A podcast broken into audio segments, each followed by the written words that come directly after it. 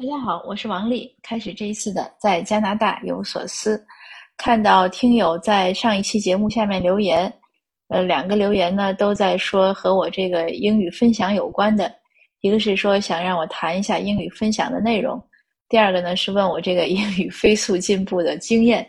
呃，其实不是飞速了，嗯，但是呃没有那么快，那我都可以谈一下。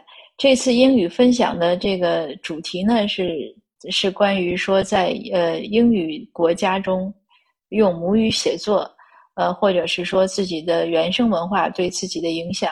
因为我和另外一位嘉宾分享嘉宾呢，他的他的背景和我不一样，我是这样一代移民，他呢是他父母是一代移民，他从小的时候呢，在家里呢是说中文的。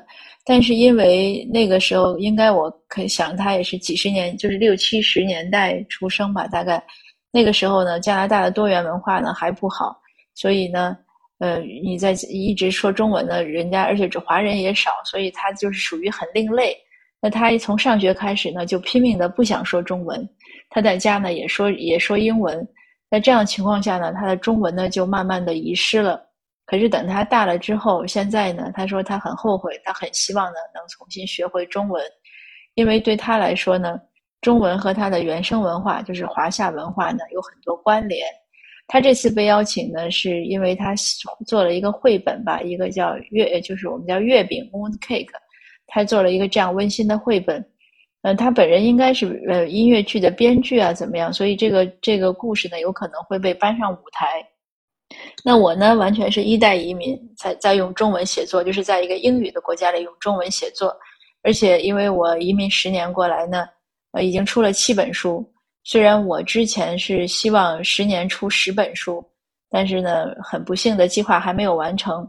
那七本书中呢，有我自己创作的散文集，就是谈教育和生活的；也有我翻译的学术著作，也有我自己写的学术著作。也有我自己的学术著作的英文版，还有我为他人，就是为那个雅贤写雅贤先生写的雅贤回忆录，呃，那这样的就是那个是个很大体量的一个回忆回忆录的这样的一个一本书，影响在国内应该有一些人喜欢现代诗的呢，读过之后有不少读友都和我联系过。那还有我翻译的泰戈尔诗集。呃，译林出版社呢，把它选作和郑振铎先生翻译的呢，在同一个本子里，就是呃，我们各有两册是泰戈尔的这个译作，所以合在一起。那这样七本呢，虽然我自己觉得还还不够，但是呃，听起来还是有点唬人。而且我还写了，我现在已经发表的文章大概是有八百多篇，不到九百篇吧。那我也做了很多场分享。那这样的一个情况呢，在温哥华这个地方呢，就显得比较突出。所以呢，主持人呢也请我来讲一讲，呃，母语写作呀，呃，还有就是传统文化，就是原生文化对我的影响和我的看法。那这个写作这个事情呢，最后有其中有一点呢，因为他刚开始都是让大家让我们两个人介绍自己的写作经历，嗯，我已经介绍了，跟像刚才这样。那后来呢，在听众提问的时候呢，有人就提到，就说，呃，个人个人的故事，就是很多大家都是草根的，那草根的故事要不要写？写了有什么意义？对这个事呢，呃，我有一些我自己的思考，所以我当时就这个确实是呃没有准备过的，但是我当时也讲了，因为这个呢，在我看来是几层意义。第一层呢，就是对一个普通人来说呢，你写作这件事情本身。它是能帮助你更仔细的观察生活和深化思维。以前我做过一个讲座，就是谈写作的，可能喜马拉雅里，在我其他的专辑里应该有，您您可以找一下。就是我可能我记得是一八年初做的。这个很简单，为什么呢？因为你如果想写作，呃，你想写，你一定要观察，因为要不然你就不知道写什么。我马上要开写作课。在中国和加拿大都会开各开一个班，呃，一个班想招二十个学生以内吧，因为这样才能改作业。那其中呢，就是会用我自己这种独特的一些看法来教。第一条就是要讲这个观察，就是素材，因为你没有这个观察，你你每天一睁眼什么都看不到，或者什么都不在意，你写是写不出来的。所以一定是写作会让我们对生活更观察的更细。有的时候是这样，比如一天你忙过了。当你想写这事儿的时候，比如你要写日记，那你就会去回忆，回忆的时候你就会尽量的去回忆细节。这这样呢，其实也是一种深化观察。可能当时你看的时候一打眼没当回事儿，可是你想的时候呢，你就会去好好想一下。第二点当然就是深化思想，因为很多事儿都是你写的时候你就要去想它嘛，这个道理啊，或者为什么呀、原因呀，你都要去想。那这样呢，就当然你想的越多，你的思维才会越发达，才能想把它越深入，而且会就是对我们这种逻辑性的培养非常强。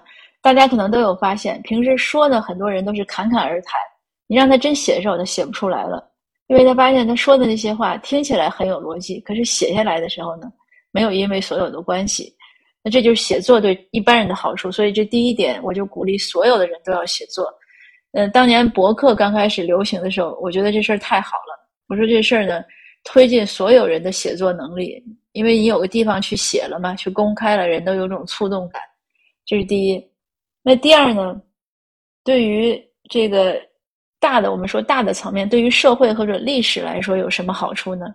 因为第一个说是对你个体的好处，第二个是什么？就是个人这种我们说口述历史啊、私历史啊，就是嗯，这个私史和什么和正史相比，它是有什么？它是一个非常好的补充的作用。比如说我写我自己的那些唐代的呃。研究的时候，因为我主要做唐代乐业系统的研究，硕士和博士做了好多年。那我那几年做的时候呢，呃，大家都知道中国二十四史是就全世界可能唯一的这个正史这么连续不断的这么完善的。可是我看唐史，唐史，唐史还不错，有两部《新唐书》《旧唐书》，这些是不够的。呃，很多东西都没有，而且很多东西似是而非，很多东西你也不明白，它很简略。那就要看它很多其他的，当然很多是官方的一些书。那再以后再退一步呢，就是民间修的一些呃私史。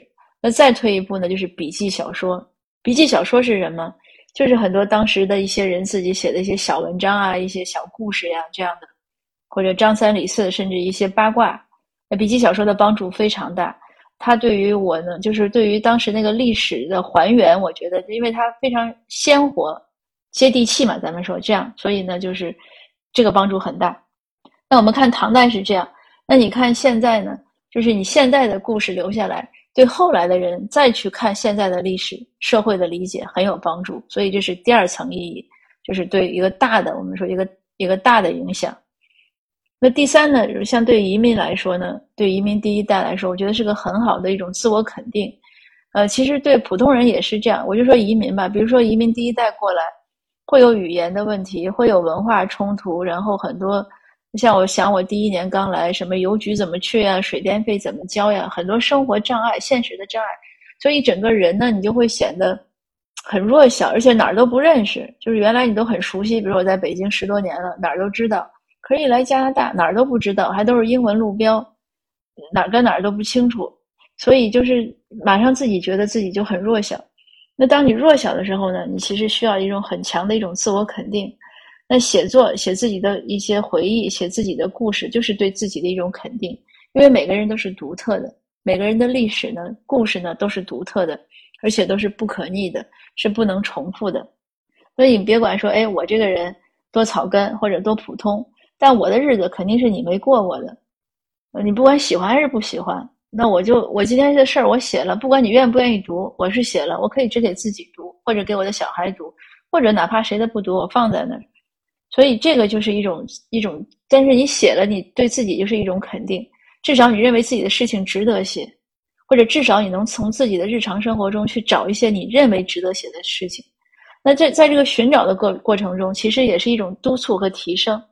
你为了要找有意义的事情，你肯定要去做一些事情，或者这是一种就是一种正向的循环。大家可以想想这个道理。所以我就讲这个是我当时分享的一个一个问题。我就说这个写作呢是大家都可以的。那在我之前，我就一八年初做那个写作讲座上呢，我也鼓励大家，大家不要怕，谁都可以写。这也是我写作课的一个贯穿的思想。写作没有那么多说八股呀，或者是什么。你就说他有窍门，窍门是什么？就是你自己把这事儿看开了，就像做饭一样。你说谁不会做饭？谁都会做。你总是能把生的做成熟的，你能吃了。至于说好不好吃，或者说色香味好不好，那也是见仁见智。所以你只要是自珍自爱，你就可以有一个好的开始的一个写作的开始。你把它慢慢写起来，它就就像你做饭一样，你从来不是十指不沾阳春水，这饭肯定是永远不会做。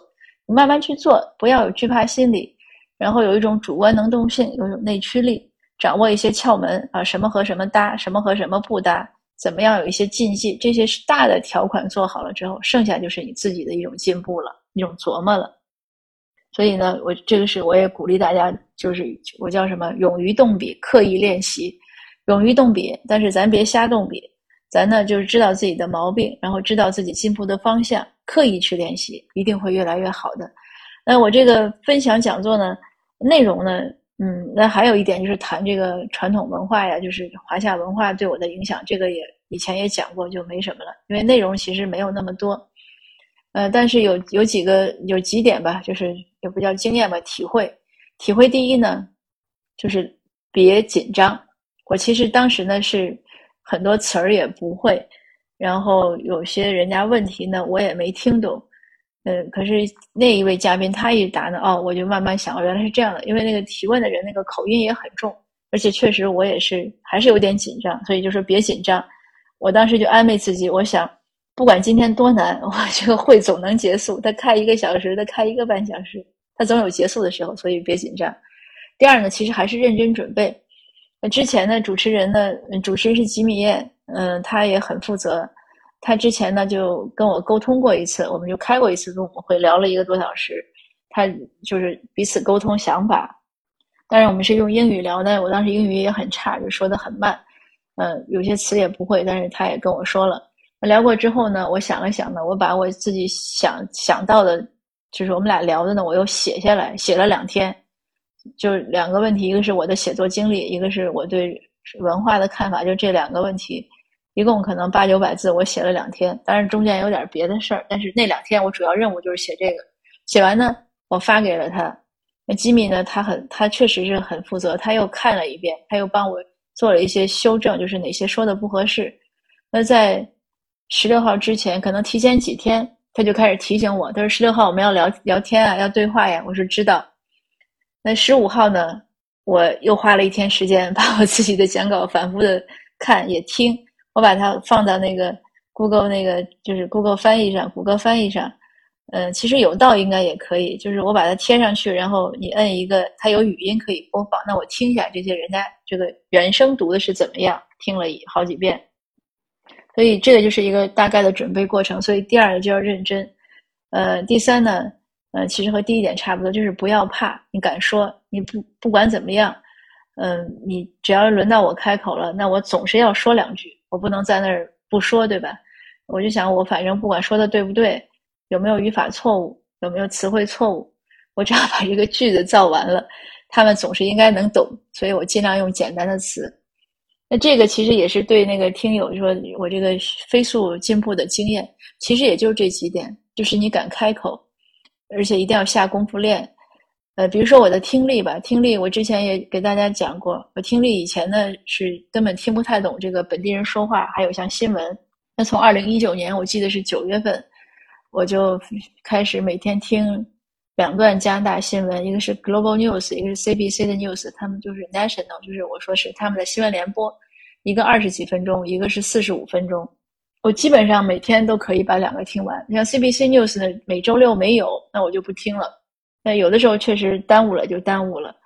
呃，那等于有一个好处呢，因为他们有很多新闻呢是重复的，所以相当于一个新闻你听两遍。那这样听了一段时间，大概听的听了一年多以后呢，或者大半年呢，我突然发现我能听懂一些了。刚开始真的听不懂，而且是分不清他那个词，就是他，我觉得他说的好快呀，一个词一个词连着。但是当我意识到我能听到他的一些词的时候呢，那已经是过了可能有至少是半年以上，那就再慢慢听，就是每天听。那听到现在呢，英文新闻我基本上就是他们两家的新闻，我基本都明白了。但你让我听美国新闻，我又傻了，因为那个美国的那个背景我又不知道了，就是美国很多那个政坛的事情啊什么我也搞不懂，所以还得练。那说呢？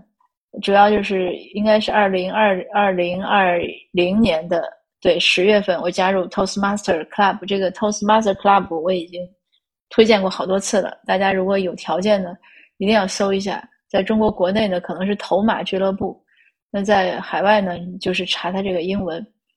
呃，那我觉得，因为他安排他每每每一次每个周一晚上有活动的时候呢，只要你愿意，都可以有一个说话的机会，一两分钟，那就是硬说了。呃，有些可以准备的就提前准备，不能准备的就当时临场发挥，就是不要怕。那读啊、写呀更是这样。当然，我写还有很大的问题，就是词汇量不够。所以这个呢，呃，也就是我和听友分享的，没什么经验，就是苦练下辛苦下到了，自然就好了。